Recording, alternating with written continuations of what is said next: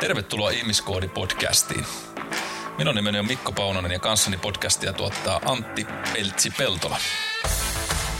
Tämän podcastin tarkoitus on tuoda kuulia tietoa sinulle hyvinvoinnista avoimella ja rennolla otteella. Joten istu alas, relaa ja nauti korvaasi kaatamastamme audiohunajasta. Ette kuulkaas ikinä arvaa, tämä on nyt just se paras hetki sun viikosta, eikö niin? Kyllä, ehdottomasti. Ainakin, paras hetki niin, myös meidän viikosta. Niin, ainakin meidän mielestä. Sitä en tiedä, että ollaanko kaikki samaa mieltä, mutta toivon mukaan näin. Eli se olisi, kuulkaa, ihmiskoodi podin aika taas. Päästään jo horisemaan teille mukavia pieniä ajatuksiamme täältä, täältä, täältä itärajan tuntumasta. Että tämäkin olisi tietysti mahdollista äänettää vaikka sun mistä. Mm, kyllä. Mm. Tuo, tai siis tämä studio tähän liikkuu hyvin kevyesti ihan mihin vaan. Kyllä. Eiköhän me oteta tavoitteeksi tänä vuonna, että joku tämmöinen etelä, etelän jakso. Palmunalta. niin, kun mä ajattelin, että mentisikö tuohon vaikka lähipitää ja vähän, vähän etelämäksi kartalla, budjetti ei riitä. Hamina. niin. niin että no, sekin jo merenrannalla ja etelämpänä on, on, Lappeenranta. Että. Jostain Ikeasta semmoisen muovipalmun, niin sinähän saa jo ihan Joo, tunnel. aurinkotuolit. Kyllä. Solariumrusketus. tai itse ruskettava vähän. Tota, niin.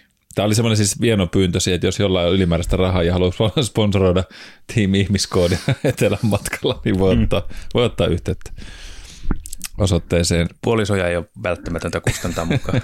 niin, me voit omalla rahalla. Tätä osoitte, mitä nämä on? Nämä lahjoitukset voisi liittää sitten meidän mobile Joo. Joo. Täytyy ruveta hankkimaan vissiin keräyslupaa tai jotain no, niin laitokselta. Kyllä, eikä oteta Lappeenrannan poliisilaitoksen yhteyttä. Oliko tämä riittävän epätoivosti aloitettu jakso? Ainakin varmaan riittävän epävirallisesti. niin, no se on totta. Täytyy pysyä toiminnalle uskollisena.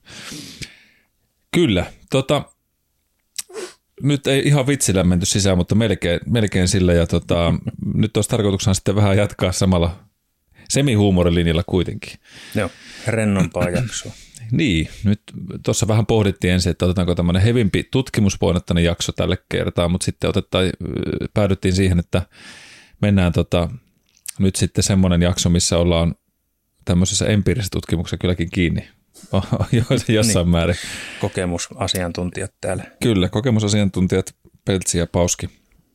Ja tämä itse asiassa nousi siitä, että tuossa olin tällä viikolla just kouluttelemassa – vähän reilun vuoden palun jälkeen takaisin tuonne PT-kentälle. Se oli kyllä äärettömän mukavaa ja vaikka on tässä näitä tämmöisiä asiantuntijatehtäviä, jopa muistakin saa joskus asiantuntija, niin, niin tota kuorittua taas, niin, niin, niin se oli semmoinen kiva paluu juurelle. Jännä, että vaikka vuosi on mennyt tosi nopeasti reilukin siitä, niin, niin kyllä se oli jotenkin semmoinen tunteikas hetki, varsinkin sitten sen jälkeen, kun tajus sen, että taas, että vitsi, että pääsi tekemään sellaisia asioita, mistä mitä on kuitenkin se parikymmentä vuotta tehnyt ja innostamaan ihmisiä, toivon mukaan innostamaan ihmisiä tälle alalle. Ja, ja heidän kanssaan, kun sinne juttelin sitten esimerkiksi koulutuksen jälkeen jäi muutamat juttelee, ne, ketkä joutunut lähteä heti terapiaan sitä jakson jälkeen, kun siinä oli tullut hirveä jono tonne, tonne Itä-Suomen alueelle, niin, tota, niin sitten siinä vaan ne kysyi, että, että mikä toi on toi, että miten sä pystyt muistamaan – noin paljon erilaisia esimerkkejä, tai tulee niitä sellaisia, mm. että, että kun lähdetään keskustelemaan jostain, niin sä otat jonkun hyvän esimerkin, tai sitten käännät, käännät sen aiheen yhdestä toiseen, niin, niin tota, sitä rupesin itsekin siinä pohtimaan, ja sitten mä sanoin, että mulla on aika paljon muistisääntöjä syntynyt matkan varrella, ja sitten myöskin totta kai lainannut opi, omilta opettajilta niin jotenkin hyviä lausahduksia, mitkä on mm. noussut mieleen, josta sitten poikii se ajatus tai idea, että hetkinen, joo, tähän muuten asuu tämä juttu, että että muista Mikko tämä, niin sitten ainakin muista tehdä asioita, asioita no lähtökohtaisesti ainakin sillä, sillä näkökulmalla oikein, että ne asiat tuntuu muulle, muun omiin valmennuskonsepteihini tai, tai tota, niin siihen, ison, tai siihen ison tilanteeseen sitten oikealla tavalla asettuvalta. Ja, ja, ja niitäkin sitten näitä lentäviä lausahduksia tuli siellä sanottua muutamia. Joskus itse asiassa muistan, kun puhuttiinkin siitä, että että tota, kun näitä tämmöisiä erilaisia hassuja sanontoja Suomessa on tosi paljon ollut, että mm. et mistä ne on niin tullut ja miten niiden etymologinen tämmöinen perinne on ollut, mutta siihen ei vielä lähetty silloin ainakaan tarttumaan ja nytkin niin kun mennään vähän vieressä, eli mä ajattelin sen, että typistään se semmoiseksi No miksei sillä saa olla niitä tämmöisiä elän, elämänohjeitakin, että itse yritin kulmauttaa just silleen, että olisi vähän tämmöistä harjoitteluun liittyvästä treenaamiseen, hyvinvointiin ja, ja jossain määrin ravitsemukseen, niin tämmöisiä puolihuumorillisia, mutta siitä kuitenkin pyritä, ainakin pyrin avaamaan pikkusen niitä pointteja, että mikä tässä on se tausta sille lausahdukselle ja ja ehkä tästä tulee myöskin vähän tieteellinen jakso siinä määrin, että onhan näissä sitten ihan se tutkimus ja tiedekin taustalla ainakin osassa näistä, että mitä kannattaa funtsata. Niin, niin. PubMedistä ei välttämättä löydy kyllä näihin, näihin viittaukseen et al. Paunonen, mutta tota, mutta että jos näistä tarttuu sulle myöskin mukaan näistä lausahduksista semmoisia oma, omaa elämääsi vietyjä hyötyvaikutteita, niin sehän on ihan mahtavaa. Saa Kyllä. käyttää. Ja siis osa on, osa on omasta korvien välistä ja pikkasen juonettuna sitten muistaa, että kyllä me tässä pyrin myöskin keneltä on oppinut, niin kertomaan sitten, että en missään nimessä halua ideoita varastaa, mutta ehkä nämäkin lausahdukset on sellaiset, että ne on varmaan kiertänyt jo aika monilla ihmisillä joku vaan sitten, mm, keneltä sä oot sen, niin viittaat siihen, että elkää pahastuko myöskään, jos nyt nimeän jonkun henkilön, että hei tältä kuulin ja tiedätte vaikka itse kuulen, niin se joltain muulta, niin täytyy kyllä sanoa, että ainakin itse on huomannut, että osa on niin kuin ominut jonkun toisenkin, tai kummi se on sitten, kuka sanoi mm. ensin sanonutkaan, niin on aika vaikea edes sanoa, mutta haluan antaa kunnian niille ihmisille kuitenkin, jotka on omaan korvieni väliin vaikuttanut. Ja sitten röyhistän rintaan, jos mä oon keksinyt jonkun itse, mutta niitä on hirveän vähän. Puolikkaita lauseita. Joo.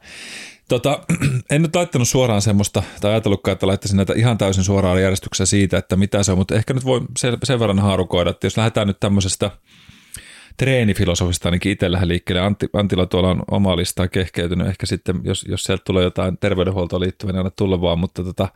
Nämä on kyllä valtaosa on niin kuin sovellettavissa useampaankin elämänalaan kuin pelkkää hoitotyö. Hyvä, se, se on aina hyvä ja kyllähän niin kuin moni asia skaalautuu, niin kuin esimerkiksi tässäkin, niin tota, ää, mä aloitan tällaisella, kun tuossa PT, PT-porukallekin itse asiassa puhuin siitä, että ja tämä ehkä skaalautuu just nimenomaan siihen, että jos itse ajattelee vaikka mitä tahansa omaa tavoitetta, ja puhuttiin tavoitteen asettamisesta ja sen merkityksestä, ja nyt, nyt kun mietitään tavoitteen asettamista, se voi laittaa monella tavalla eri elämän osa-alueella, että mihin se mm. haluat kehittää. Että se ei aina tarvitse olla sitä hauksen kasvattamista tai kunnon kohottamista yleisestikin, mutta että mun opettajani Paul Check on joskus sanonut näin, ja nyt jälleen kerran siis joku muu voi olla tämän sanonut myöskin, mutta, ja todennäköisesti on. Mutta musta tämä on hyvin sanottu, että if you're not assessing, you're guessing. Eli mm-hmm. assessing on niinku sitä, että jos et se ole arvioi ja sieltä määritä mittaa, niin sitten se oikeastaan vähän arvailet. Mm. Et, et, et se tutkimus tai sen asian arvioiminen tarkemmin ja määrittäminen, missä parametreissa ollaan, niin silloin se poistaa ainakin niitä turhia olettamuksia niiltä asioita. Ja tätä just viittasin siihen, että, että kun puhutaan vaikka alkukartoituksesta, niin että a, mitatkaa sitä, mikä on, mitä on olennaista mitata.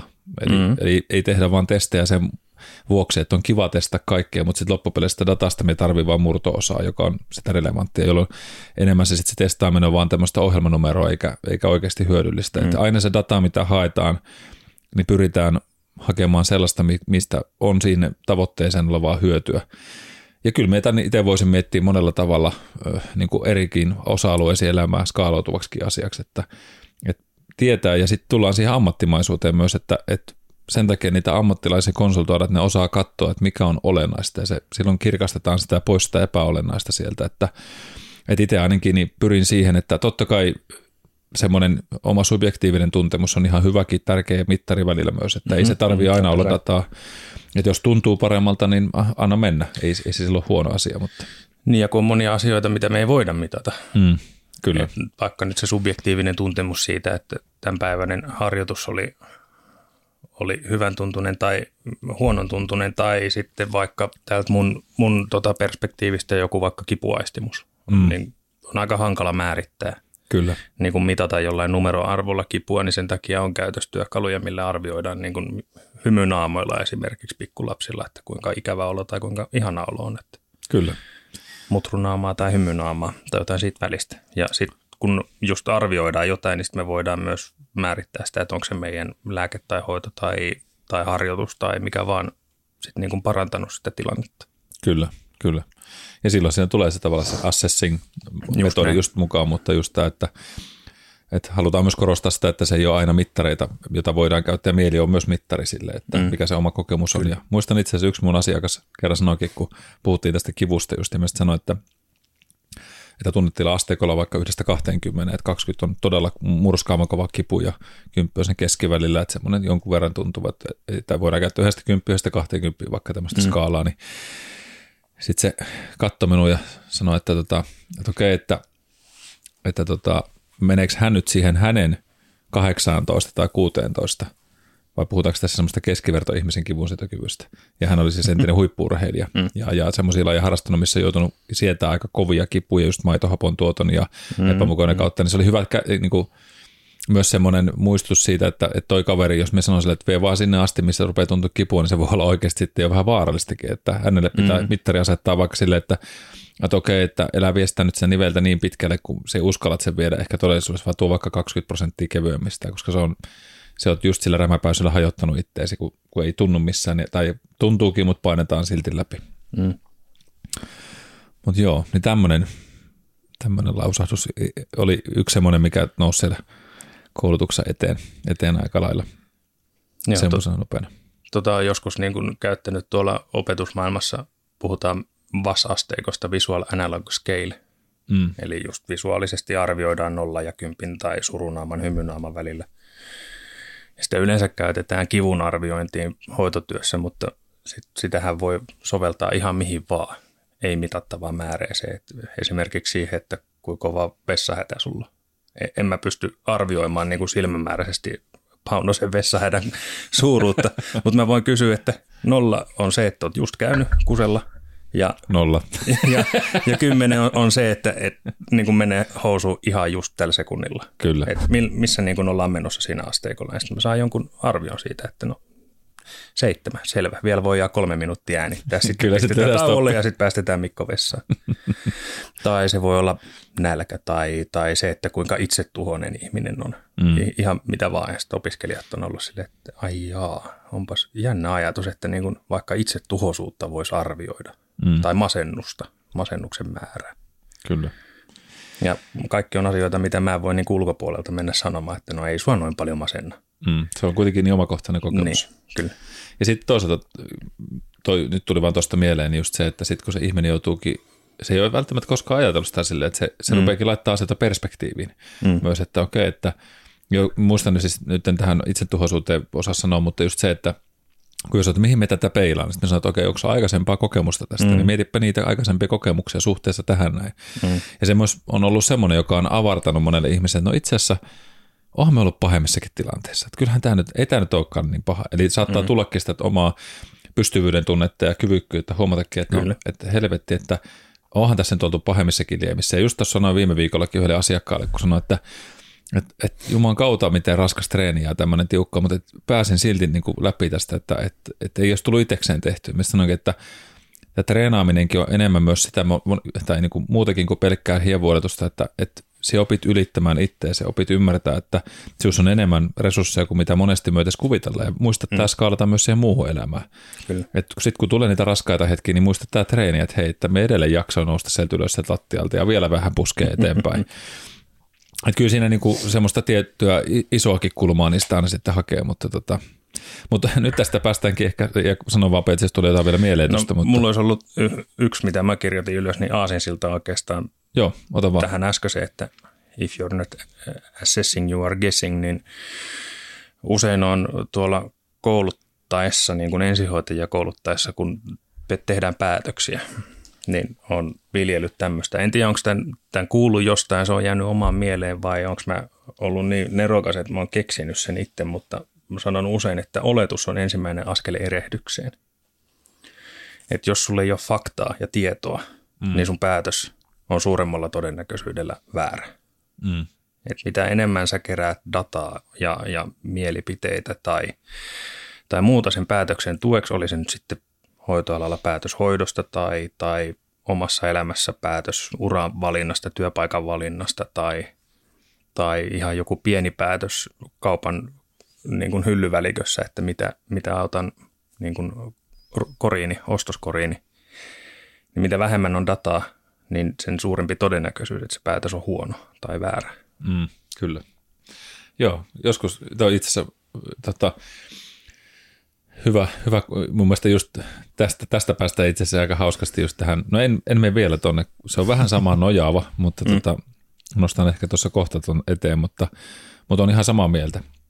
Että tulee just tämä tämmöinen datan keräämisen tärkeys ja pieni vaivannäkö, sekin usein helpottaa hirveästi mm. ja se selkeyttää niitä asioita, että kyllä ne, jo, mä oon tainnut sanoa joskus, että olettaminen, olettaminen on kaikkien mokia äiti. Että, no sama asia. Se vähän niin kuin sama asia mm. menee, että just se, se että, että Joskus se myös ainakin itse huomannut, että se on ollut sitä laiskuutta, olettanut.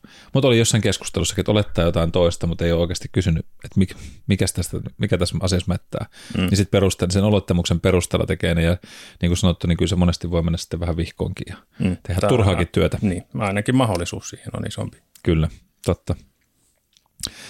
No itse asiassa tohon, tohon otankin nyt tämän seuraavan. Tämä oli itse asiassa semmoinen, ja tämä on hyvin lähellä tuota toista, mutta me katoin tätä tämmöistä sarjaa kuin Reacher. Mm. Tiedätkö, tiedätkö tämän ei, en Jack, kattanut, Jack Reacherin?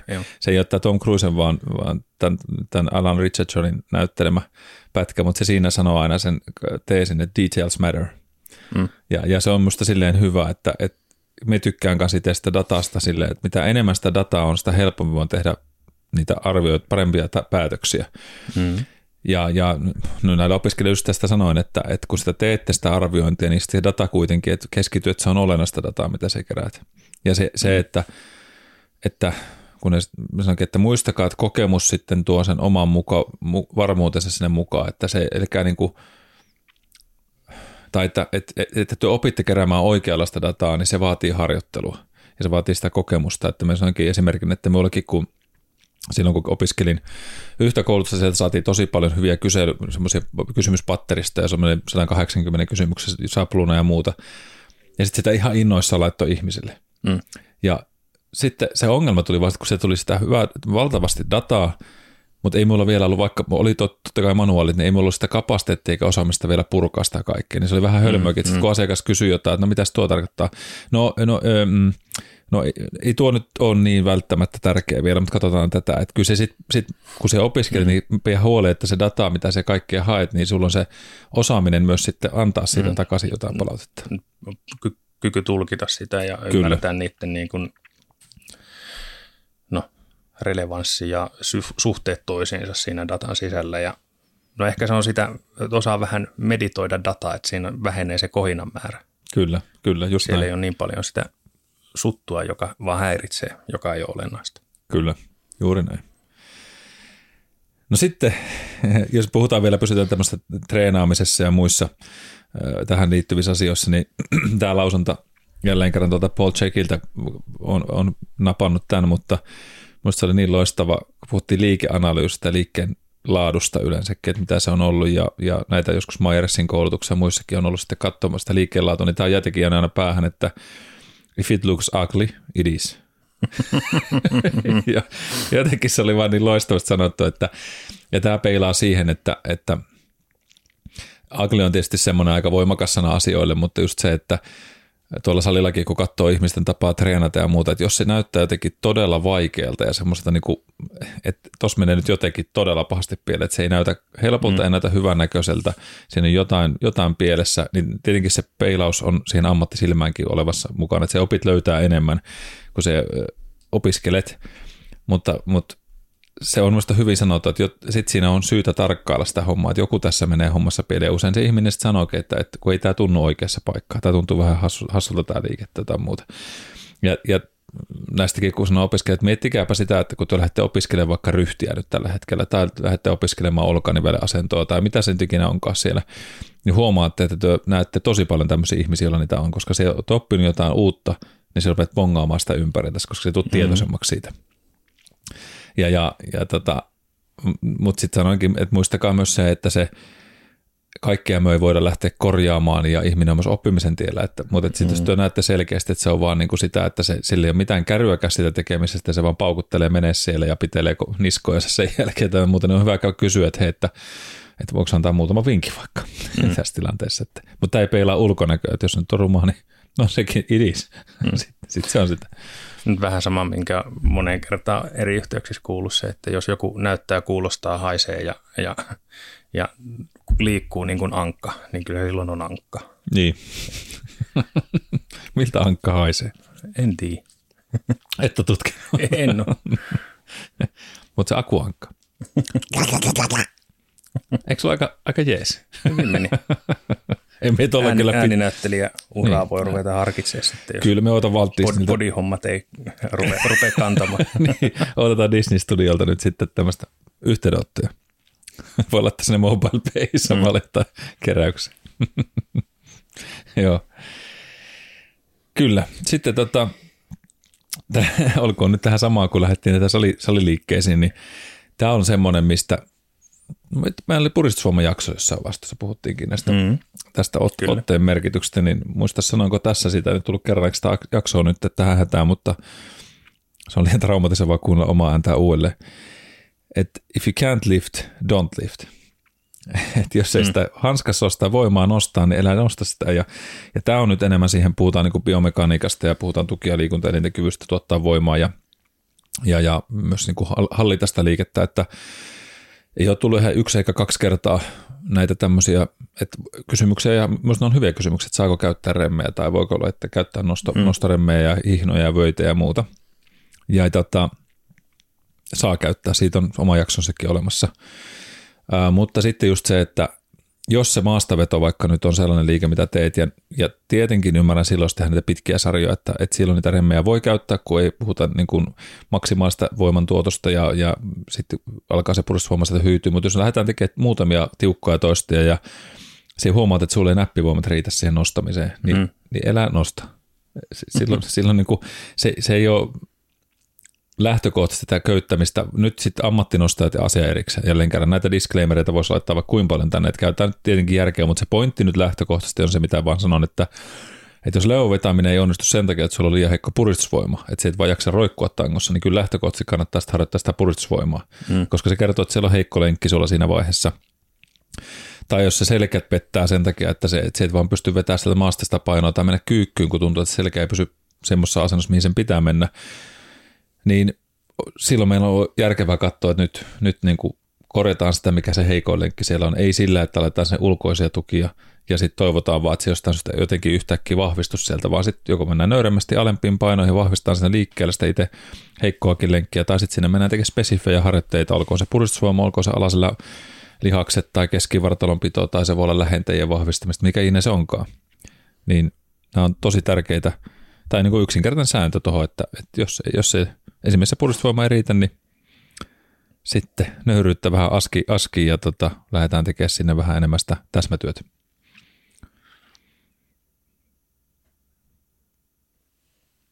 No, mitäs muuta? Tota, Tämä on semmoinen, mistä me tykkäsin paljon. Öö, liittyy treenaamiseen edelleen. Pysyn hetken aikaa tässä vielä, muutaman, muutaman lauseen verran ainakin, ja sitten tota, otetaan väliin vaikka vähän jotain muuta hauskaa. Mutta tota, tämä on ollut James Earls niminen kaveri öö, tota, tuolta Anatomy Trainsilta sanotaan. Mä en tiedä, oliko tämä Jamesin itse oleva vai oliko tämä sitten Thomas Myersilta tai joltain näistä kuitenkin, niin sanoi hyvin, että ei kun itse asiassa tämä ei ollut, Erik Cobb saattoi sanoa, että no, no jompikumpi näistä herroista kuitenkin täällä, eli tuolta Siheltin puolta, mutta kun puhutaan niin ryhdistä ja ihmisen tavasta muuttaa asentoa ja oppia uusia, uuden, uudelleen asentomalli, niin tätä on monesti sanonutkin, että, että, että jos ajatellaan vaikka, että me haluaisin muuttaa omaa ryhtiä, että olkapäät on vähän eessä ja on vähän päässyt tuo yläselkä pyöristyy liikaa, että, ja pää on tuolla vähän eessä päin koko aika ja, ja sitten mennään tuonne salille ja pyydetään nyt joltain liikunnalla ammattilaiselta sitten vaikka sitä ryhti, ryhtiohjelmaa sinne. Tai käyt jossain niskahartajaryhti ryhmässä. Niin se onkin, että missään nimessä se ei ole huono asia, että sulla on sitä, sitä tota, semmoista ryhdin, ryhdin korjaavaa ohjelmaa ja, tota, ja, ja annetaan hyviä vinkkejä sinne vaikka vähän venyneille levelle selkälihakselle ja suunikaslihakselle ja lapojen välissä, jotka on koko ajan venytyksessä ja taas rintapuolen lihakset saattaa olla vähän kiristyneenä ja se meidän suora vatsalihaksen kalvorakenne siellä lyhentyneenä, kun ollaan vähän semmoisessa köyryasennossa ja mitä ikinä nyt kaikkea näitä lihaksen tähän luettelekaan tässä, mutta jos et sitä vaikka kaksi tai kolme kertaa viikossa, nyt sen 45 minuuttia käyt siellä ryhtiryhmässä jumpalle ja teet niitä uskallisesti niitä liikkeitä ja sen jälkeen kun ne painot laskee sen lattiaan ja sä lähdet sieltä ulos, niin sä lähdet siinä samassa laahustavassa asennossa ja menet istu siihen autoon ja taas oot siellä samassa kyttyräasennossa, menet siitä sohvalle ja katot sieltä Netflixiä tai mitä vaan katotkaan, niin me sanoin, on sanonut monesti, että, että okei, se kolme kertaa 45 minuuttia ei ole missään nimessä hukkaan heitettyä aikaa sun elämästä. Mutta se, missä asennossa viet sen muun ajan on merkityksellistä. Koska sillä on se muuttava tekijä sen sidekudokseen ja niiden adaptaatioihin ja siihen pehmitkudoksen muutokseen ja muuhun. Eli tämä sanonta on niin kuin suomeksi sanottu, että, että kehosi on ilmentymä siitä, miten sä oot kävellyt elämäsi läpi ja miten sä oot kuljettanut itseäsi elämäsi läpi. Mm ja et how you walk through life, your body is expressing that. Niin se on minusta hyvin sanottu siinä, että sillä on niin paljon merkitystä ihan jo meidän aivojenkin rakenteeseen ja sinne motoriseen muistiin ja niiden asennonhallinnan keskuksiin siellä, että et, et, mitä tahansa me teen, niin me yrittäisin muuttaa sen asennon siinä arjessa kokonaan. Silloin se alkaa sidekuulos muokkautua sinne suuntaan, mutta ei se siellä kolmella tunnilla versus se 300 tuntia, tai tuntia, että siellä ne ollaankaan eri tavalla niin kuin väärässä asennossa, niin, niin silloin on aika huono taistelu valta mm. siihen sitten muu. Eli, ja sitten siihen liittyy nimenomaan semmoiset, jos ajatellaan ihan sitten meidän niin kuin sisäistä maailmaa muutenkin, että, että se mielen tila, kyllä asennolla on väliä myös sinne meidän asenteisiin. Että jos minä nostan itteni ylemmäs vähän rintakehän röyhistä ja kävelen vähän ylvämmin tuolla kaupungilla, niin kyllä se tunnetilakin on erilainen että siitä voitaisiin mennä vähän syvemmällekin siihen, että, että mikä se meidän oma henkinen tunnetila on, niin totta kai sillä on vaikutusta, mutta sillä meidän asennon muutoksella, meidän kasvojen ilmeellä me voidaan muuttaa tästä meidän henkistä asennetta. Mm. Ja tästä mä voin sitten seuraavaksi päästä löyhästi tämmöiseen johonkin psykologiseen tuota sanontaan, mutta meidän on, onko Peltsi sulla tähän lisättävää tai tuleeko jotain kaskua mieleen?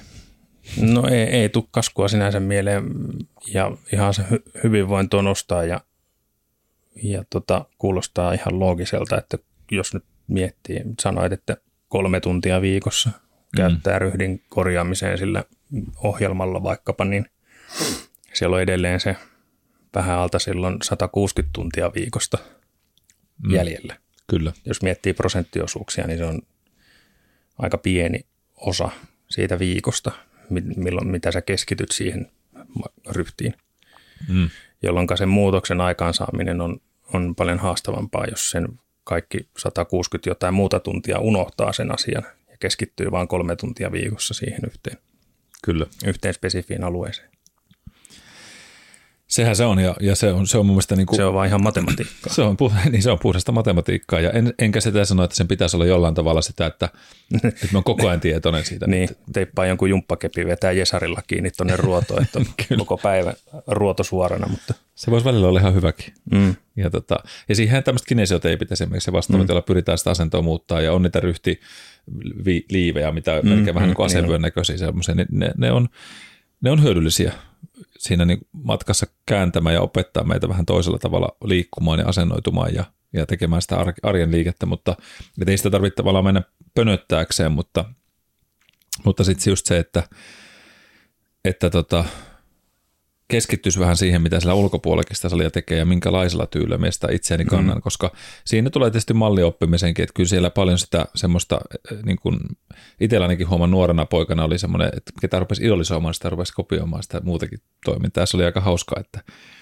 tästä olisi oma, oma tarinsakin toki kerrottavana, mutta no ehkä sen verran voi sanoa, koska toi nyt liittyy tähän, että meikin oli nuorena poikana, ei ollut mikään hirveän hirveä hyvä ryhtinen pianisti poitsu, poitsu silloin aikana. Sitten niin, vähän semmoinen katkarapuasennossa ja vähän sille anteeksi pyyle flanellipaidassa painettiin joka paikka keskijakauksella. Niin tota, ja siinäkään mitään pahaa ollut, mutta sanotaan nyt sen ryhdin näkökulmasta, niin se, että sitten me rupesin harrastaa kamppoilla ja varsin nuorena ja sitten tota siellä meidän tämä senseeni oli semmoinen nuorelle pojalle, mitä me oli siellä joku 13 vanha, niin se varmaan oli jossain 2535 välissä ehkä, näin niin kuin äkkiseltä muistikuona, mutta se näytti tällaiselta, niin kuin myöhemmin kun Rokia katsoi, niin se näytti ihan Dolph Lundgrenin tyyliseltä, semmoista niin kuin vaalehiuksenne ja vähän pystyt hiukset, ja, mutta semmoinen mielettömän mukava, mukava oloinen mies, nuori mies ja, ja mielettömän hyvällä ryhdillä kävelemään mustan vyön, tiedätkö, mm, mestari. Mm.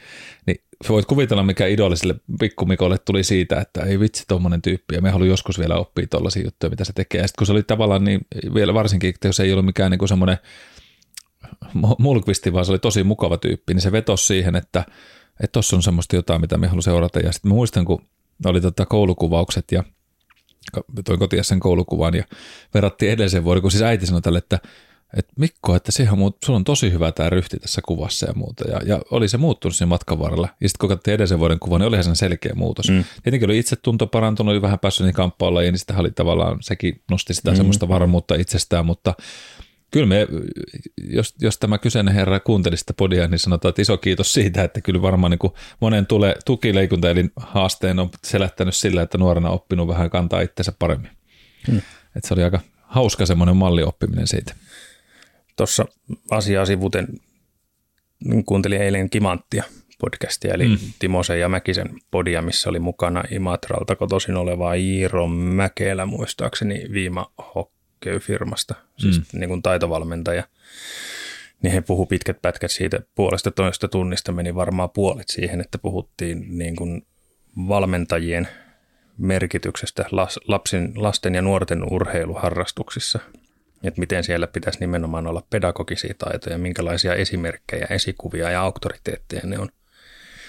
Ja sanoi jotenkin hienosti tämä Iiro siinä, että, että heidän tavoite ei ole kouluttaa semmoisia valmentajia, jotka tekee niin kuin pelaajia, joiden lättysyötöt on niin kuin parhaita maailmassa, vaan heidän päämäärä on niin kuin ensisijaisesti kasvattaa lapsista kykeneviä yhteiskunnan tulevia jäseniä, jotka on ahkeria ja motivoituneita ja näin. Oli jotenkin toi auktoriteettijuttu tuossa just kolahti, että sitä samaahan siinä sunkin valmentajassa on ollut, että tämä on ollut semmoinen hyvä ja positiivinen esikuva ja auktoriteetti, johon on ihan vähän huomaamattaankin niin kuin ottanut mallia ja, ja, ja pyrkinyt siihen suuntaan. Joo, kyllä on ihan samaa mieltä ja varsinkin silläkin ympäristössä, missä aikana lapsena oli se kylä, siellä oli kaikenlaisia kyläjengejä ja vaikka mitä, niin onneksi hakeutui semmoisiin fiksuihin seuroihin siitä mm. matkasta. Mm. Että kyllä se, kyllä niin kuin, tietenkään me en ole koskaan ollut mikään semmoinen rakkariluonteinen, että olisin jollain tavalla kokenut, että mulla olisi semmoinen kiinnostus ollut sellaisiin pahan tekemiseen tai muuhun, mutta, tota, mutta ainakin tuo edesauttoi siihen, että kulkeutui väistämättä semmoisiin piireihin ja oppi nimenomaan se itsetunto on musta aika iso sana, mm. että, että mulla ei ole ollut koskaan mikään valtava itsetunto, ei nykyisinkään, ehkä terveellä tavalla hyvä itsetunto, kyllä nyky, pystyy sanomaan itsestään hyviä asioita ja tietää ja arvostaa itsensä, mutta nyt varsinkin se on nuorena, niin oli tosi ujoja ja muuta, niin toi toi semmoista tärkeää itsevarmuutta. Ja sitten mm. varsinkin tuommoinen esikuva, niin sitä osasi sitten pitää myöskin semmoisia puolia, mistä koki just, että, että on tärkeää. Ja kyllä siihen liittyy paljon se, että me oli semmoinen tietynlainen – turvallinen ymmärrys itsestäni, että, että me riitän tämmöisenä ja mulla on, ja sitten mm. tuommoiseen piireihin, kun se vielä otti tosi hyvin vastaan se kaveri, niin sitten tuli valtava hyvä semmoinen fiilis, että, että, että meikäläinenkin on ja toi ottaa minut huomioon toi kaveri mm. ja se tulee juttu, kädestä pitää opettaa, että me onkin jotain. Ja totta kai me olin jotain, eikä ja vanhemmat on tehnyt huikean hyvää työtä valakseen kyllä uskoa kaikkeen sitä, mitä itse lähtenyt tekemään. Ei sellaista turhan usko, uskomista, että niin kuin talenttiin tyyli, että me vaan Mikkoset maailman paras laulaja tai että osaat akuankkaa matki. Mutta siis just silleen, että se ei ole kannustukset ollut kiinni, eikä se siitä ollut niin kuin omien vanhempien panos on ollut kyllähän korvaamaton, mutta toi oli vaan, ja sitten niitä ulkoisia hyväksyntää tarvitaan välillä koska sitäkin, sitä, sitähän sitä lapsena haetaan ja nuorena haetaan sitä laumaan kuulumista. Öm, no sitten, sitten tota, no toi menee aika paljon semmoiseen, semmoiseen samaan tuo sanonta body never lies, eli keho ei koskaan valehtele. Öö, niin se on semmoinen yleissanonta vaan ollut siitä just, että, että kun ihmiset sanoo aina, että joo, että kyllä me on, kyllä me on ko- ko- hirveästi treenannut, mutta ei se vaan tässä näy missään. Mm-hmm. Tai, tai että, että joo, kyllä sitä ruokavalio on noudattanut, mutta kun ei se vaan, että et ei tämä nyt toimi, niin kyllä se niin keho kertoo aika paljon siitä, että mm. et, et, et, oot noudattanut oikeastaan ruokavalioa vai etkö se sitä noudattanut ole. Että kyllä siellä niin kuin, jos sitä oikein osataan katsoa, niin kyllä se kertoo. Mutta sitten jos mennään vähän syvällisempään, että mitä se kaikkea tarkoittaa, niin, niin kyllä sitten on saanut niin kuin hienoja opetuksia tuolta omilta opettajiltanikin, että kuinka paljon niin kuin sitä kehosta voi saada pienistä jutuista irti ja, ja en tiedä, onko sanoakin että jossain vaiheessa, mutta just syy, minkä takia me ei halun halata ihmistä usein on se, että se antaa niin paljon enemmän informaatiota se ihmisen halaaminen ja pikkasen pitäminen sen lähelle ja vähän käännellä sitä kroppaa, niin sieltä mm-hmm. saa ihan valtava määrä dataa, mitä se ihminen, miten se reagoi ja miten se hengittää ja mitä ne pienet signaalit on, mitä sieltä, sieltä tulee. Ilman, että se mitään nyt shamanismia tai tiedätkö mitään tämmöistä on, vaan se on sitä ihmisen kehon tulkintaa, mm. vuorovaikuttamista.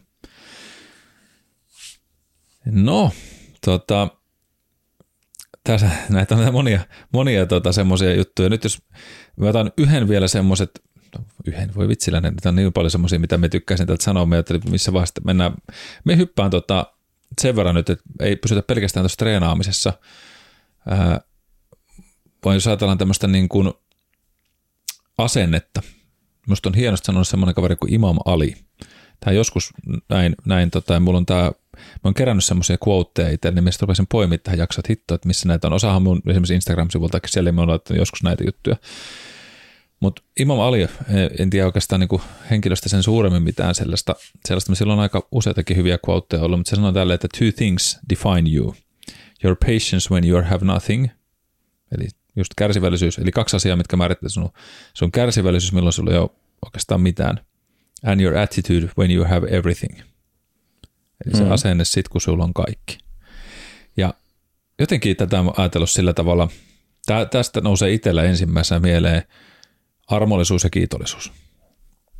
Eli se, että, että silloin kun sitä ei ole sitä mitään, niin sä oot siellä täysin tyhjän päällä ja siellä et, ja nyt tämä ei tarkoita pelkästään rahaa, vaan se tarkoittaa siinä elämässä olevia sisältöä yleensäkin mun mielestä. Mm. Niin se, että, että se jaksat tehdä työtä jonkun asian eteen, että se tulee jossain vaiheessa ilmi näkyväksi sinulle itsellesi. Oli se sitten se, kun se, mä vertaan vaikka nyt oppimiseen ja siihen, siihen kun on nähnyt esimerkiksi just näiden opiskelijoiden kanssa puhuja, minusta silleen, mä oon äärettömän kiitollinen siitä, että esimerkiksi niin kuin sanoi mulle, että, että, että, että kun sun puheesta kuulee, se on kiva kuunnella, kun sulla on niin valtava määrä osaamista, että mitä kysykää sulta, niin sä annat laajan vastauksen ilman, että se on kryptokieltä, sä osaat kielentää sen heille mm-hmm. selväksi ja ymmärrettäväksi, mutta samalla jokainen meistä tajuu, että sun tietomäärä on ihan valtava siellä taustalla. Että silti hifistelen sanoilla. Ja sitten samassa kuulostaa siltä, että, että sä oot samalla tasolla heidän kanssa. Että se et ole sellainen joku etäinen hahmo, joka vaan tulee sinne keulimaan ja lähtee pois. Ja se tuntuu hyvältä, tosi hyvältä mm. kuulla. Ja missä sanoinkin, että älkää hei, tai niin kuin, että samassa mun on hirveän vaikea ottaa tätä palautta vastaan, koska musta tuntuu jatkuvasti, että mä oon vaan oppilas tässä elämässä. Ja, ja mulla on niin kuin pitkä matka vielä sinne, missä minä haluaisin todellisuudessa olla. Niin on sille, että no kuka me on tässä vielä sanomaan, mutta, mutta otan sen vastaan nykyisin jo paremmin. Ja, ja on tosi kiitollinen siitä, mitä, se on, mitä ne sanoo. Mutta sitten tullaan just tähän, mitä sit, niin kuin se samassa tuli se mieleen just, että tuommoista palautta me toivon kuuluvani jatkossakin – ehkä siinä vaiheessa, kun mulla on oikeasti valtava määrä tietoa mun omalle itse, sehän on ihan paradoksi, mm. eikö niin? Mitä enemmän tiedät, sä vähemmän tiedät edespäin, mutta kun sitten me on tavannut niitä huippuasiantuntijoita ja luennoitsijoita, mitä me pidän esimerkiksi huippuna, niin mä sanoinkin, että yksikin henkilö on semmoinen, että, että arvostan ihan valtavasti sen ammattitaitoa, mutta sitä ihmisenä me en oikeastaan valitettavasti voi sanoa, että me arvosta yhtään, koska se on niin arrogantti, itsekeskeinen, semmoinen mm. vähän niin kuin kusipääkin – sori tämä sana voi, voidaan sensuroida tämä, mutta, mutta se, että miten se kohtelee opiskelijoita ja miten se tylyttää niitä välillä ja vähän silleen niin kuin onakkelee niskoja, jos ne kaikki ei ymmärrä. Mutta se on, se on osa hänen, me ymmärrän, että se on osa hänen sitä persoonaa, minkä hän on rakentanut itselleen, mutta, mutta se saisi paljon enemmän ihmisiltä takaisinpäin ja irti, jos se osaisi olla vähän vähemmän egoisti. Ja se harmittaa, koska, koska kyllä mekin yhdessä muistan sen koulutuksessa yhdessä käyneenä, niin, niin tavallaan se, mitä, miten se käyttäytyy, niin teki meillä nousta sen ylös ja antaa niin palautetta huolella takaisinpäin, mutta sitten mä ajattelin, että okei, minä nyt kärsin tänne, otan vaan kaiken sen tiedon sieltä, mikä on, mutta se, se olisi ollut niin kuin paljon enemmän, jos se olisi vaan viittinyt mm. olla vähän enemmän semmoinen ihmisen kohti, mutta ehkä hän oli huono päivä, hänelle myöskin sain tietää, että hänellä kyllä sitten näkyy ne hyvät ja huonot päivät, niillä selkeästi välittyy sinne sen tekemisessä, mutta okay. harmi, koska mm. siis ihan maailmanluokan osaaja. En nyt lähde nimenä sen, sen enempää niin kuin roustaamaan tässä vaiheessa. Joo, ja yleisellä tasolla tuommoiset ihmiset, niin opettajana tai kouluttajana ne on vähän, jos kaikki päivät olisi tuommoisia, kun hän vetää, vetää koulutusta, niin on vähän, se ei anna niin paljon ainakaan mun mielestä, koska se ohjaa siihen, että jos saat niin kuin päänaukomista vastaukseksi, jos kysyt täsmentävän kysymyksen, Kyllä. niin yleensä sitten kysymysten määrä alkaa vähenee, mm. kun saat sen maineen, että no että ei kannata kysyä, kun se vaan vittuilee sulle. Joo, joo. niin kuin suoraan sanottuna takaisinpäin. Niin. Ja kuitenkin yleensä, jos istun luennolla ja mietin jotain kysymystä, niin on aika iso todennäköisyys, että siinä porukassa on pari muutakin, jotka miettii sitä samaa asiaa, mutta kukaan ei uskalla kysyä. Mm. Kyllä se nostaa ja, sitä rimaa. Joo, ja sitten se ei tuota sitä keskustelua, mikä ainakin itse, kun on koululla ollut opettamassa, niin on se niin kuin parhaista osista, milloin, milloin niin kuin varmaan saa sen oman tietonsa välitettyä paremmin niille koulutettaville, kun syntyy se keskustelu, jonka pohjalta pohditaan jotain asiaa ja minkä takia nyt joku juttu tapahtuu sillä tavalla, kun se tapahtuu. Niin löytyy se parempi se ymmärrys, ei pelkkä nippelitieto johonkin A, koska B, niin mm. sitten se, että tulee se ymmärrys, että mitä siinä prosessissa tapahtuu. Kyllä, just näin. Sieltä keskustelun kautta. Ja sitten itse huomannut ainakin, että sen keskustelun, kun saa aikaiseksi ihmisille ja turvallisuuden kysyä, niin sitten itsekin huomaat laajentavasta omaa osaamista, mm. ajattelusta asiasta, koska se kysymys voi olla semmoinen, jota ei itsekään ole nyt kysyä. Ja nyt se päästi itsekin pohtimaan sitä ja jopa mm. yhdistää sen D-tiedon siihen ABC, mm. joka on sillä, että hemmetti, mutta toikin itse asiassa vaikuttaa, mutta en ole koskaan kysynyt tätä kysymystä itseltä näin, kun se kuulija mm. kuulee se eri tavalla. Kyllä.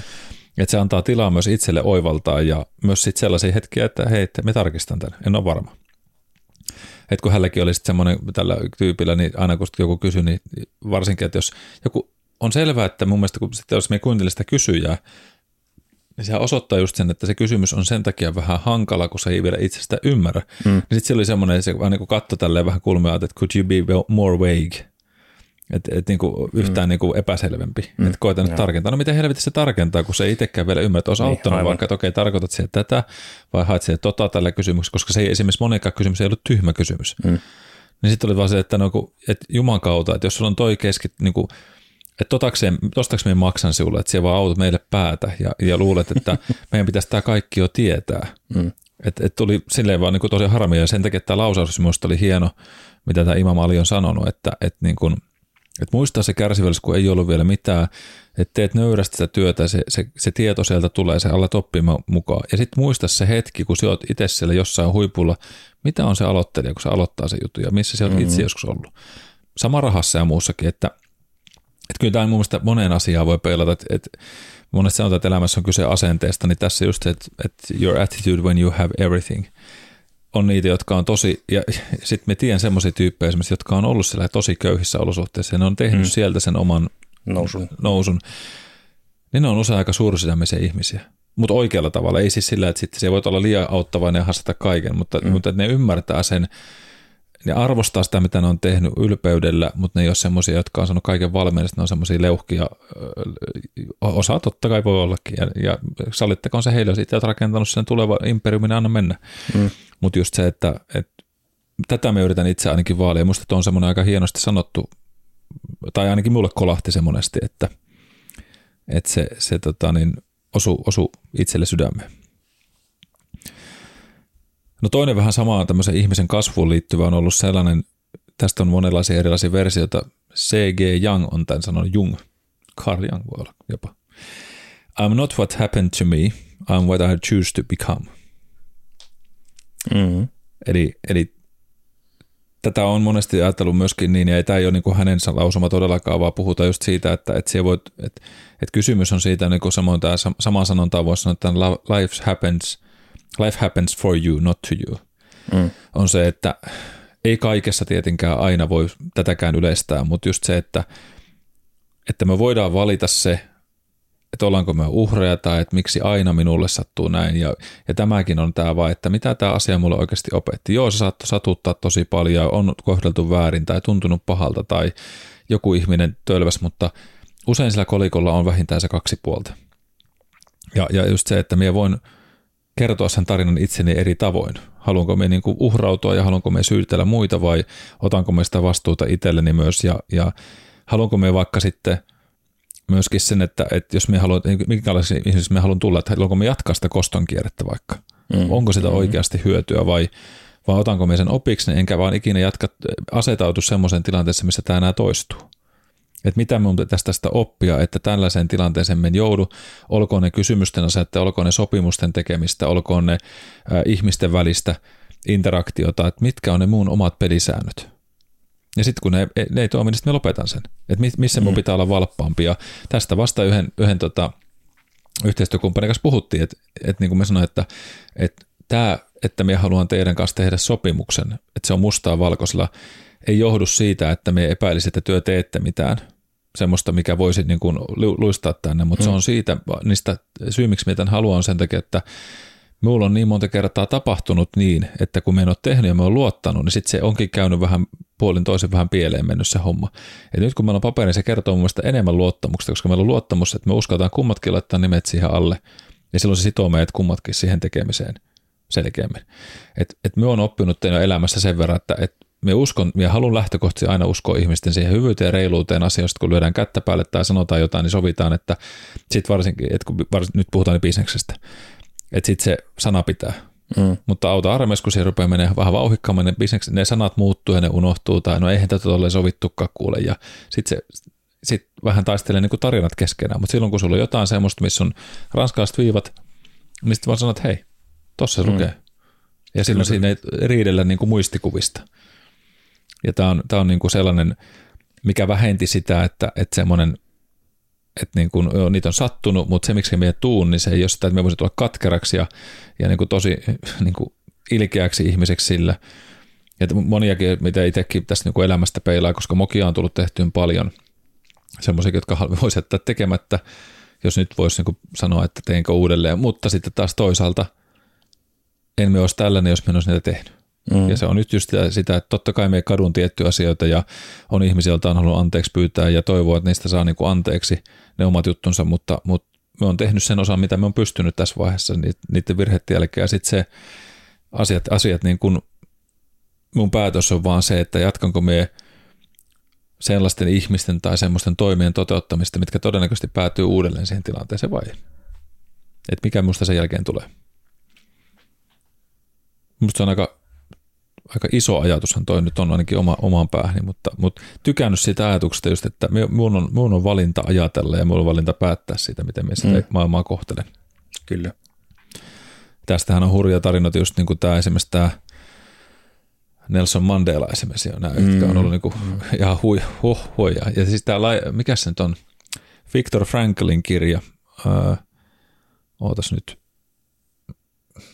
se oli kuitenkin, että Viktor Frankl oli täällä tuota keskitysleirillä aikana, mm. Natsi-Saksan aikaa, ja se selvisi sieltä hengissä, niin se kirjoitti siitä, siitä sen kirjan, ja me olen lukenutkin sen, mutta tota, Man's Search for, me, for Meaning.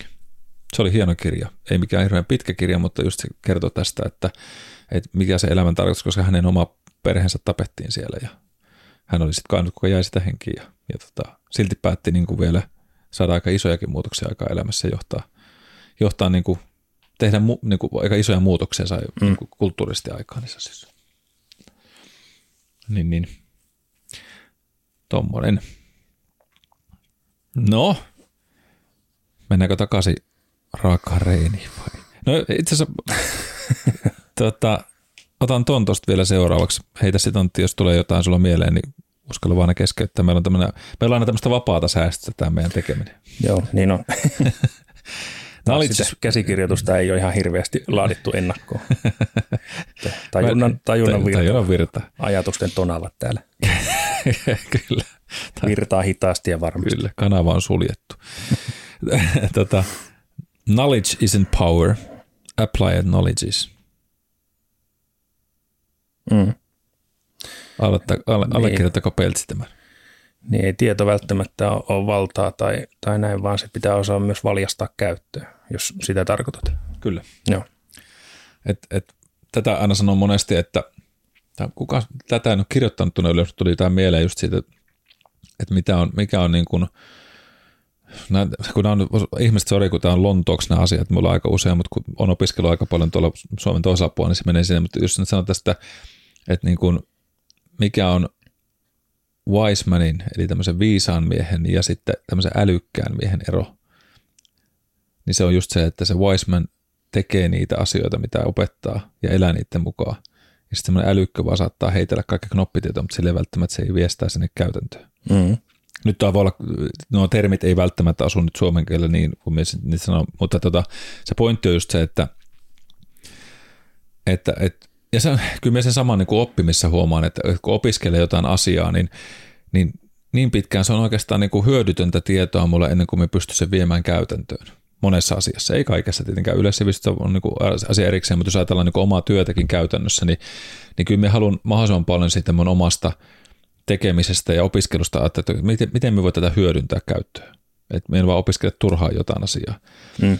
Ja, ja se, on, se on kuitenkin semmoinen tärkeä, tärkeä rikkaus. Tuossa sanoi yksi tämmöinen öö, mä onko se nyt sitten tämmöinen success coach tai mental coach tai muuta, niin, niin sanoo hyvin, että, että tota, hänellä on tapana se, että kun hän lukee jonkun tämmöisen kirjan, nyt puhutaan siis, jos nyt se oli hauska, netissä on päällikköä se, kun vaikka katsoin sitä Instagramista postauksen, ja on, se on hyvä postaus, mutta sitten on niitä loistavia tyyppejä, joilla on sarkasmin taitoa ihan valtavasti.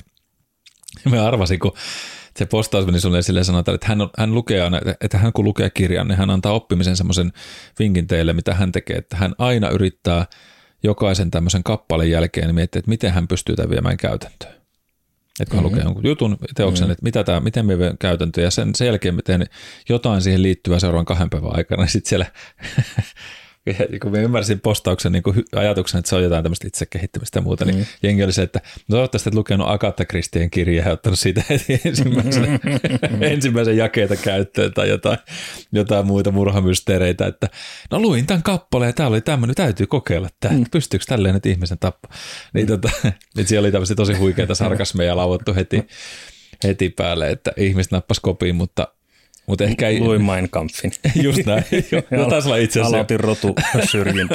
joo, joo, niin tota, just taisi olla joku mainit tämän samaisen teoksen siinä, just sen verran kun scrollasin niitä vastauksia, siellä oli tuhansia, mutta, mutta tavallaan siinä on se pointtinsa kyllä.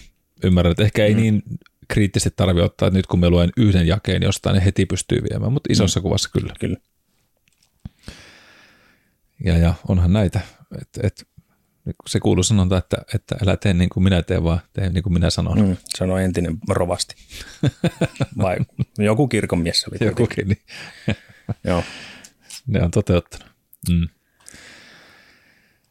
Onko Antti sinulla tullut sinne listaan mitään hauskaa? No yksi, mä en tiedä, täytyy ehkä vähän laajentaa kontekstia, koska semmoinen ensihoitoalan yksi tämmöinen tunnettu hahmo Jouni Nurmi sanoi joskus aikoinaan luennolla, siis luento käsitteli ensihoidon farmakologiaa, eli lääkeaineoppia, ja puhuttiin tämmöisistä vasoaktiivisista aineista, eli, eli verenpainetta mm. lähinnä ho- hoidetaan niillä lääkkeillä. Jos ihmisellä on vaikka paha tulehdusreaktio tai tulehdustilanne suomen kieleksi verenmyrkytys tai hienommin sanottuna sepsis, niin yleensä silloin pitää verenpaineelle antaa tukihoitoa. Saada suonia supistumaan, että verenpaine ei putoa liian alas. Niin. Niin Jouni sanoi, että näiden lääkkeiden käytöstä, että jos kaivo on tyhjä, niin sitä on ihan turha pumpata nopeammin sitä pumppua, pumpun niin kuin mm. sitä vartta tai, tai kahvaa. Mm. Tarkoittaa, että, että jos meillä on, on sen veren, matalan verenpaineen syy on vaikkapa verenvuoto, niin turhaan sitä pumppua pumpata, jos siellä ei ole mitään, mitä se liikuttaisi. Kyllä. Eli ensin pitää täyttää, sitten voidaan vasta niin kuin lisätä tahtia. Et, no se toimii toki tämmöiseen ensihoitokontekstiin tai lääketieteessä, mutta kyllä se varmaan voisi soveltaa vaikkapa harjoitteluun yhtä lailla. Mm, kyllä. Nyt jos unohtaa levon, niin on ihan turha tehdä enemmän ja enemmän, kun se vaste sille tekemiselle ei enää ole samanlainen kuin paremmin levänneenä tai paremmin, jos ruokavalio on, on mitä sattuu tai, tai uni on ihan sutta ja sekundaa. Kyllä. Tai miksei se voisi olla vaikka opiskeluun liittyvä, just samat asiat, uni ja ravinto, jos ne on, on niin kuin metässä. Vaikka kuinka tankkaat sitä kirjaa, että hauki on kala. Mm. Niin voi olla, että kun meet siihen tenttiin, niin muistatkin, että, että hauki on lintu. Kyllä. Tyyppisesti niin kuin karrikoiden. Kyllä. Joo, kyllä tuo on ihan hyvin monistettavissa just tähän, että, että, että se ajatus siitä, että kohan me vaan teen enemmän, niin kyllä se siitä, mutta tyhjästä mm. kaivosta on aika turha ammentaa yhtään mm. mitään, että ei siellä ole, ei siellä ole enää mistä, mistä kehittää mitään, vaan pitäisi mm, antaa välillä täyttyä. Ja ehkä toi menee siihen Jinjan ajattelumalliin, mitä itse sanon kanssa, liikaa Jangia. Jan energia eli tämmöistä maskuliinista tulta, polttavaa, kuluttavaa. Mm. Niin se poltat itse jossain vaiheessa loppuun, jos et sisä sitä jiniä ja sitä rauhoittumista sen mukaan. Vähän niin kuin yö ja päivä maailmassa, että että yötä tarvitaan, että pystyy kasvit lepäämään ja ihminen lepäämään, ja sitten päivä on taas tarkoittu sille muulle, ja mm. toki vuorotyöt pois lukien, mutta, mutta tota, kyllä nekin joskus lepää sitten. Mm, kyllä. Joo, siis älyttömän käytännön, kyllä me pystyn ainakin tuonne hyvin, hyvin skaalasetkin tuon tuohon iso, ison, tota, isoon kuvaan ja tuommoisen monen, monenkin asian liittyvän. Niin se on, se on musta hauska näissä monesti sanonnoissa, että näitä aika usein pystyy viemään aika monenkin kontekstiin. Mm. Sitten. Ei kaikkia tietenkään, mutta just se, että sieltä löytyy aika paljon sellaisia, sellaisia yhdistäviä tekijöitä. Että vaikka just puhutaan mm. hyvin spesifistä, niin kuin tuossa sinullakin toi, että puhutaan niin kuin verenpaineesta tai muusta, mm. niin silti se toimii aika isossa kuvassa monenkin asian sitten. Kyllä, sam- samaa sarjaa menee varmaan se, mitä on joskus ennenkin puhuttu, että lääkkeen ja myrkyn ero on vain annos. Mm, kyllä. Että oli se nyt sitten et, iso tai pieni annos, että jos vaikkapa nyt suolan poistaa täysin ruokavaliosta, niin, mm. niin ongelmia tulee. Tai jos sitä on aivan liikaa, niin sama homma. Kyllä. Sitä pitää olla oikea määrä. Se on totta. Does it make, po- make poison? Niin Yes. Mutta kyllä se on näin. Juuri Että, näin. tota, se on missä tahansa asiassa, mutta se taito just, että mikä on oikein, niin siinä vaatii tästä oma- osa ammattimaisuutta ja osaamista sitten. Mm. Mutta tuolla me muistan tästä, tästä Does it make poison, niin sanot, sanontani tuossa Lane Norton on tämmöinen, ketä paljon seuraa hänen opissaan ollut, niin se siitä aina vahtoo tuolla just noissa tutkimuspuolessa, kun sitä ärsyttää just se, että tehdään joku mm. in vitro koeputkitesti ja sitten sit siellä annetaan niin 10 000 vertaisia määriä ja sitten sanotaan, että joo, tämä ravinto aina on vaarallinen tai tämä juttu on vaarallinen ja sitten sille, että niin. Ja sitten se joku, joku guru tuolla fitnesspuolella vaikka siitä sitten vahtoo, että tämä on tosi vaarallista ja mm. ne kertoo, että tämmöistä tutkimusta on tehty. Älkää syökö enää korianteria. Just näin.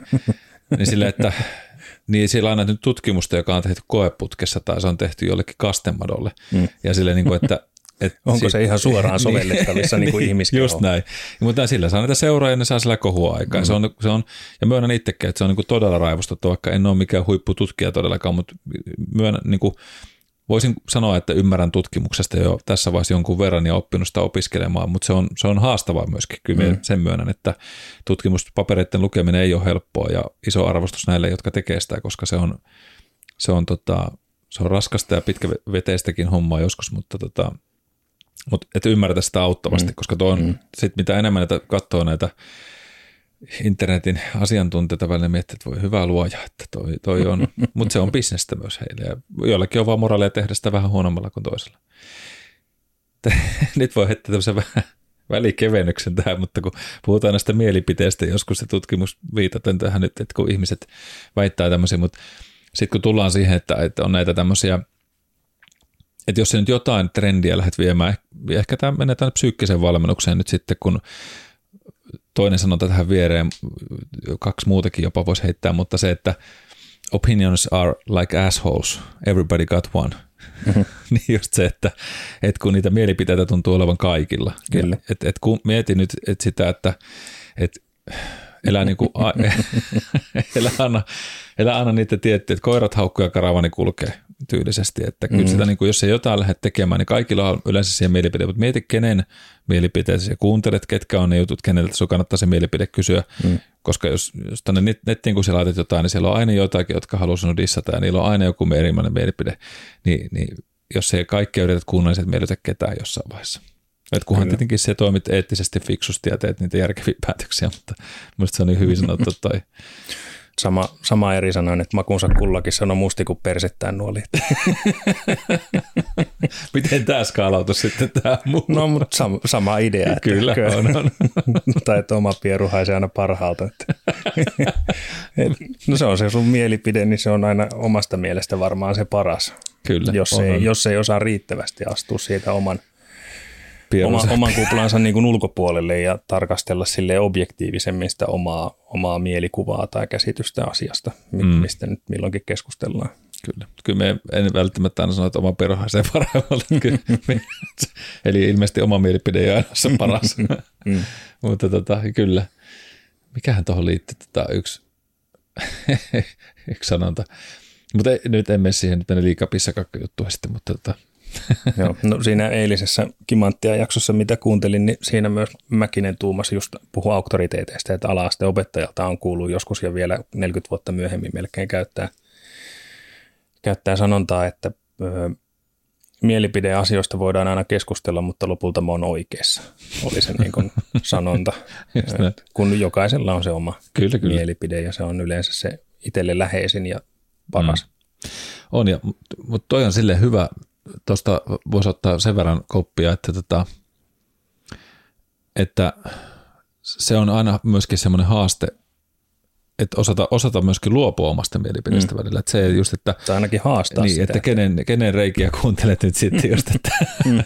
et sen takia haluan itsekin välillä haastaa sitä, vaikka se tuntuu pahalta joskus todeta, että ei saakeli, että, että me on pakko muuttaa itse tätä mun kantaa, että emme olekaan välttämättä nyt ihan oikeassa tässä, mm. mutta just se, että osaa uskaltaa haastaa, osalla pelkokin, että moni ihminen niin kuin pelkää sitä, että joku sanoo, ja mä myönnän itsekin, että välillä on ollut sellaisia, että uskaltaako nyt sanoa jotain, että entä jos tämä ei olekaan oikein, no mitä sitten? Se on ainakin mahdollisuus muuttaa sitä, että sittenhän mm. sä oot hölmössä ja edelleen intat, vaikka siellä olisi hyvä todistusaineisto toisesta jutusta, no ei kun tämä nyt on silti tälleen, niin sitten se on, mm.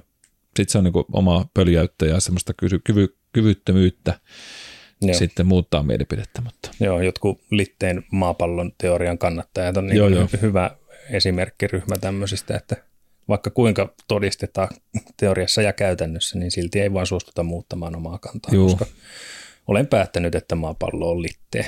Mm, piste. Mm. se on miettinyt, että niinku, no, siihen voisit tukeutua sen jälkeen, että antaa mm. olla, antaa olla. Joo, no sitten tämmöisiä ehkä, ehkä niin kuin liittyen nyt sitten vielä, mä ajattelin, että mä otan muutaman tuommoisen treenaamiseen liittyvän jutun, kun ne on kuitenkin tässä nyt ihmisen koodissa sinne keskeisiäkin ollut, mutta Ää, mä oon sanonut tämmöisen joskus, mä en muista, onko me aikanaan tämä kopioinut jostain, tästä on niin vuosikymmeniä jo aikaa, voisi sanoa näin. Mutta tota, me ollaan joskus kirjoittanut tämän tuota, tietokoneelle, se oli mulla taustanäytölle aikanaan. Ja tota, nyt sitten se katosi se tietokone, kun se hajosi, mutta tämä jäi tämä lause mulle elämään ja joskus sloganin laittanut Feel the fear and do it anyway – Mm. Ja se on ollut semmoinen, mitä, mikä on kantanut mulla siitä yrittäjä alkua jostakin lähtien. Sitten myös vasta unohin tavallaan niin kuin lausahduksenakin, se tuli vaan mieleen jossain tilanteessa. Mulla sitten toi sana, sana ja tuo quote.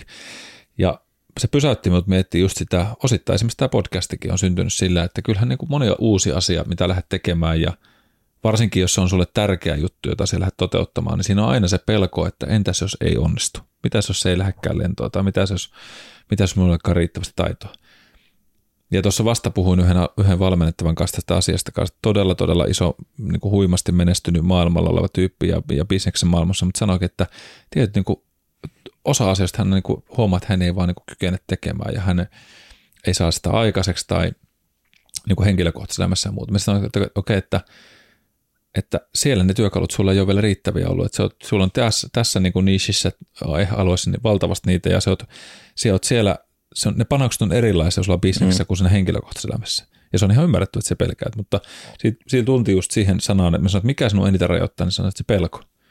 Ja tämä on, väitän, että se on monella meistä, ja me, tämä sanonta nyt ei toki tarkoita, että feel the fear and do it anyway, että tunne, että tunne se pelko, mutta tee silti, että, että nyt ihan kaikkea pitäisi tehdä. Että kyllä sitten taas tämä, niin mistä puhuttiin aluksi, että semmoinen datan kerääminen voi olla ihan hyvä asia. Mm. Mutta monellakin, monellakin jutulla niin on sitä, että, en, että se suurin niin kuin moka tai se epäonnistuminen mun mielestä on se, että ei koskaan edes yrittänyt. Mm. No mulla on täällä tämä Gretzkin legendaarinen, että you miss 100% of the shots you don't take. Mm, Sama totta, asia, totta. että jos et sä koskaan lau, niin hankala on tehdä maaliakaan. Kyllä. Ei se, ei se maaliin osu, se laukomaton laukaus. Mm. Se on, se on hyvin, me on kuullut kanssa, joskus on Kretski sanonut näin, se on todella hyvin. Mä ehkä sanonut joskus tässäkin podissa. Sen. On, on jo, se on myöskin hyvin, hyvin toimi, kyllä. Ja tuohon voisi itse asiassa kompata suoraan nyt seuraavaan sen enempää tuota mutustelematta, koska jokainen varmasti ymmärti, mitä näillä kahdella lausella sanottiin, että sitä uskallusta ja rohkeutta kokeilla ainakin kannattaa tehdä.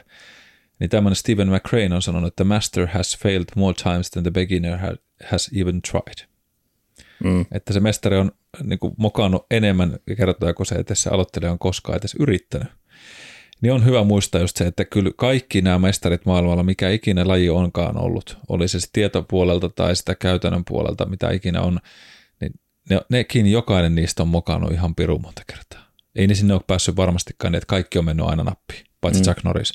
mutta, mutta se, että tietenkään ei se välttämättä aina auta. Siis kyllä minä ymmärrän sen, että, että vaikka näin, tätäkin voisi kiva, niin kiva kuin tätä ajatellakin näin, niin ainahan se ärsyttää se mukaaminen ja, ja pelottaa, että entäs jos minä en onnistukaan, mutta se mikä minun itteeni helpotti oli se, että, että minä ajattelin, että okei, me voin palkata mentoreita, me voin kysyä näiltä ihmisiltä, jos me menen sen gurun oppiin, niin ainakin me pystyn vähän oikaisemaan siitä, kun se antaa sitä tietoa, millä me päätän noudattaa niitä asioita.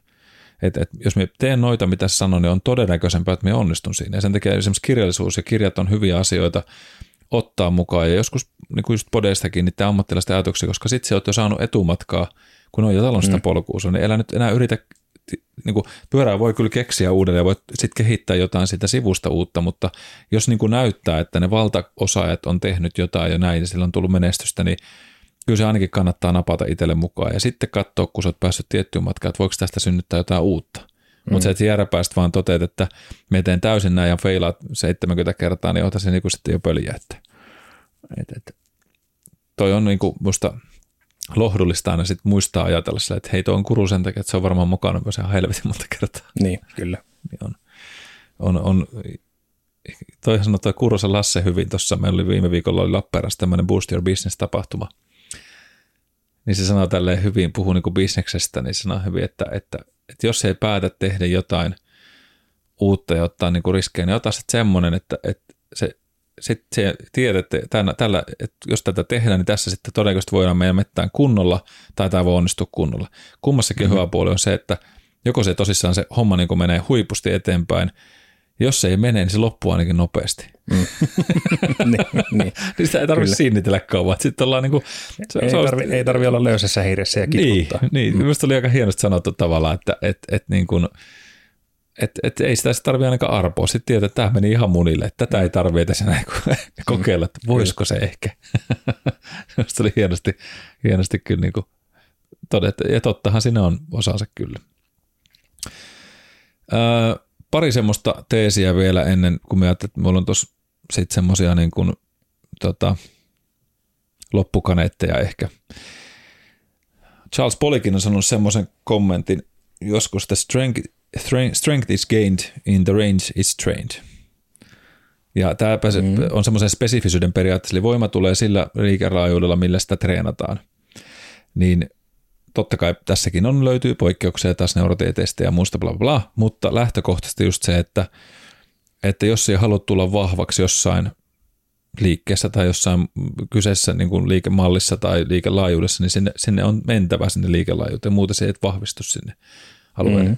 Pois lukien pikkasta, että siellä on olemassa tämmöisiä meillä, meillä niin kuin neurologisen semmoisia ikkunoita, että että se liike, mitä sä teet, niin esimerkiksi sillä on heijastepintaa niin, että jos ajatellaan, että sulla on vaikka jäätynyt olkapää ja sä et pystynyt tiettyyn liikelaajuuteen sitä kättä viemään, niin se voi treenata se liike kivun ulkopuolella, missä se kipu ei tule, niin niitä lähellä olevia liikeratoja, niin se vahvistaa mm. kyllä sitä aluetta, missä ei nyt tällä hetkellä voida olla, tai vastakkainen raja voi rohkeasta toista puolta kehosta ja niin edespäin, mutta se, että hyvä mun mielestä sellainen perussääntö tuohon, että myös sillä, että, että onko välttämätöntä vaikka nyt esimerkiksi vaikka syväkyykkyä tehdä ja olla siinä maailman vahvin, jos sun päärooli on vaikka luistella tai pelata salibändiä, niin et siellä salibändissä syväkyykyssä istu toivon mukaan siellä kentällä hirveän paljon.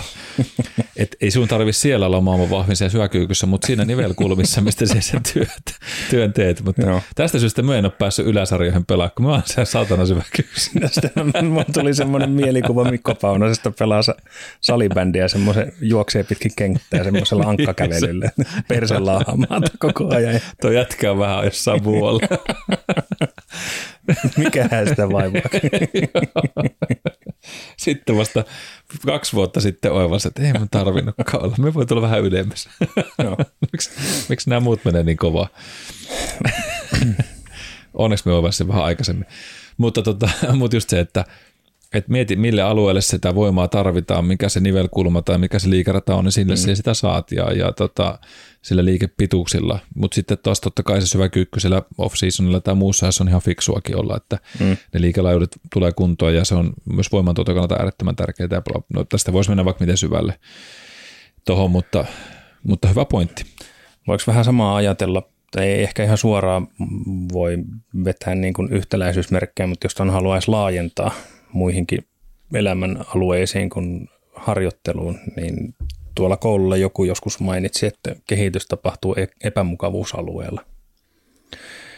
Se ei ehkä just siihen, no jos haluaa vaikka nyt lihasmassaa kasvattaa, niin ei se nyt aina voi tuntua vaan mukavalta ja hyvältä. Että ehkä se välillä tuntuu myös ikävältä ja on raskasta ja, ja näin. Mutta varsinkin tuommoinen niin oppiminen ja henkinen kehitys, niin, niin on hirveän hankala ainakin kehittyä ja oppia uutta, jos ei koskaan haasta itteensä niin paljon, että menee just vähän metsään tai epäonnistuu tai tekee virheen tai, tai näin. Mm. Joo, kyllä, kyllä tuo minusta linjautuu tuohon samaan ja ehkä siihen semmoinen lausunta on joskus ollut, että, että tee sitä, mikä on raskasta, niin, niin se, se arki on helpompaa, tai se perusasia mm. on helpompaa. Jos et teet aina kaikkea, mikä on helppoa, niin todennäköisesti moni asia on raskasta. Mm, kyllä. Et, et, et, siihen, mitä se oot tekemässä, niin joskus sun täytyy tehdä niitä raskaita juttuja ja rankkoja päätöksiä tai just treenata kovaa, niin jossain vaiheessa paino tuntuu se kevyemmältä. Mm. Mutta jos sä aina vaan valitset sen painon, mikä tuntuu sellaista kevyeltä ja helpolta, niin kohta sä vähentää sitä koko aika. Niin. Niin joo, kyllä. Ja siis just toi, että, että tavallaan niin kuin mennä, mennä niille epämukousia niille, niille alueille, mitkä ei välttämättä ole helppoa, koska olisi helpompi tehdä sitä penkkiäkin aina vain puolikkaalla liikeradalla, mm. kun se on vähän persestä mennä sinne pohjaan asti ja ottaa sieltä sitä voimaa ja huonoista heikoista nivelkulmista. Mm. Niin, niin. Kyllä. Mutta pikkuhiljaa se helpottuu, niin se vaan on, kun sitä, sitä jaksaa sitten tehdä.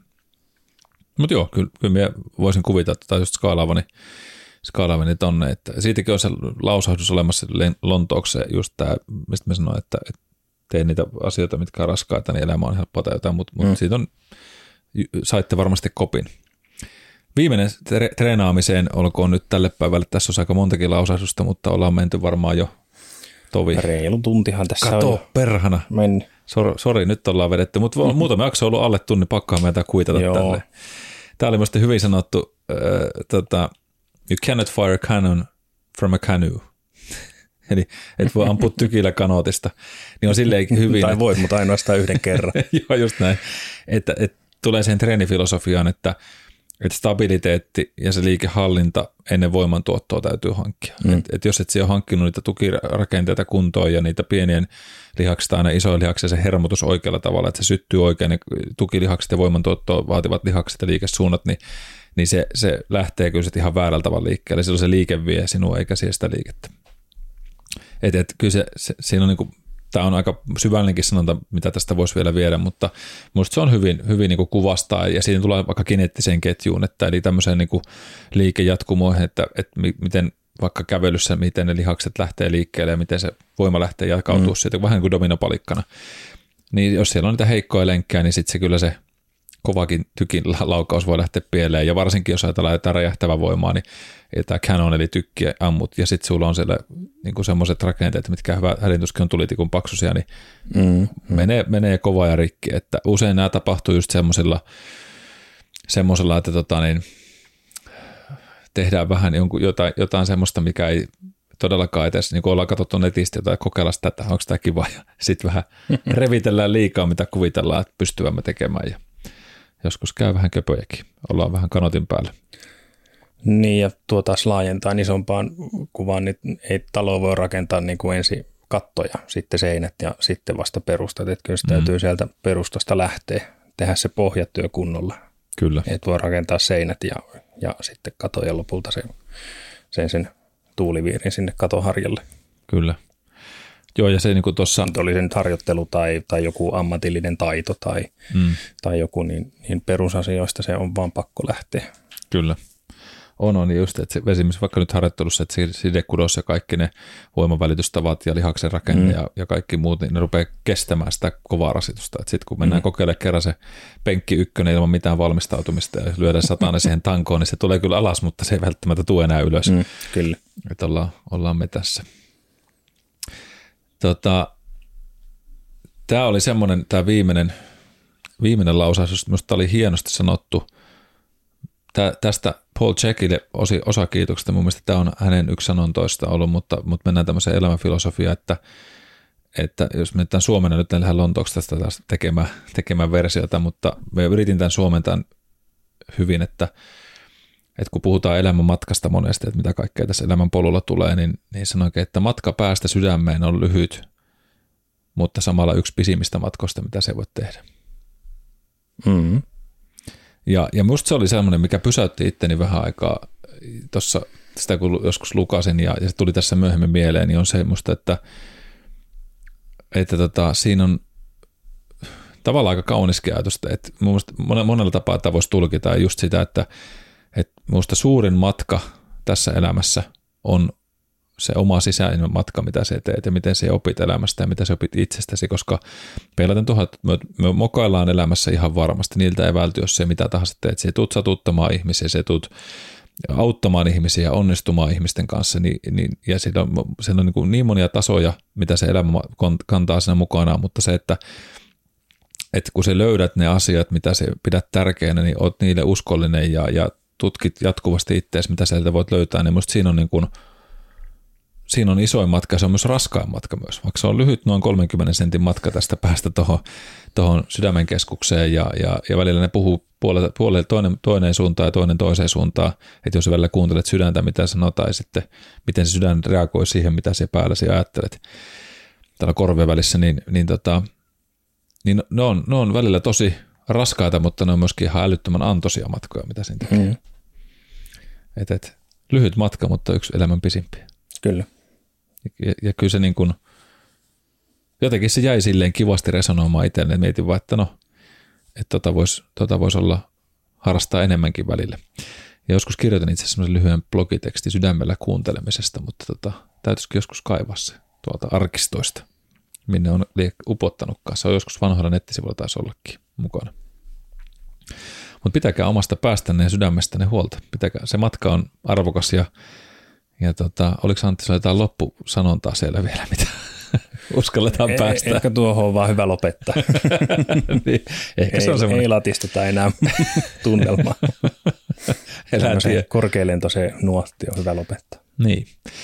Mutta joo, tämä kaikessa paatoksuudessa nyt sitten tuosta viimeisestä, viimeisestä sanasta ja tota, näitä varmaan näitä sanontoja tullaan viljelle tässä tulevaisuudessakin, mutta mä ajattelin, mm. tämmöinen väli, välitilinpäätös on ihan hauska tehdä näistä matkalle tarttuneista oivalluksista, mitä ihmisiltä on saanut kopioida ja kiitokset, ketä on tässä lainattukin, niin heille, heille niistä on ainakin itselle arvokas hyöty. Ja, ja jos teille tulee hei sanontoja mieleen, laittakaa meille ihmeessä palautteena. Ja hei kiitos tähän mennessä ihmisiltä, jotka taas olette laittanut palautteita. On mukava ollut nähdä, että, että siinä on jaksettu, jaksettu kirjoitella. Se on tosi arvokasta meille. Kuitenkin kiva kuulla tämmöistä vuoropuhelua ihmisten kautta, että mitä on tullut. Kyllä ja se pitää vielä mainita, että tuhat tilaajaa meni juuri rikki. Että ollaan Oliko 1093 jopa? Joo, Katsotaan ollaan nyt jo nelinumeroisessa luvussa. Kiitos kaikille, jotka jaksaa meitä kuunnella. Joo, suuret kiitokset. Ja tota, anteeksi niille, jotka ei jaksa kuunnella. Olette silti meidän mielessämme. Hmm.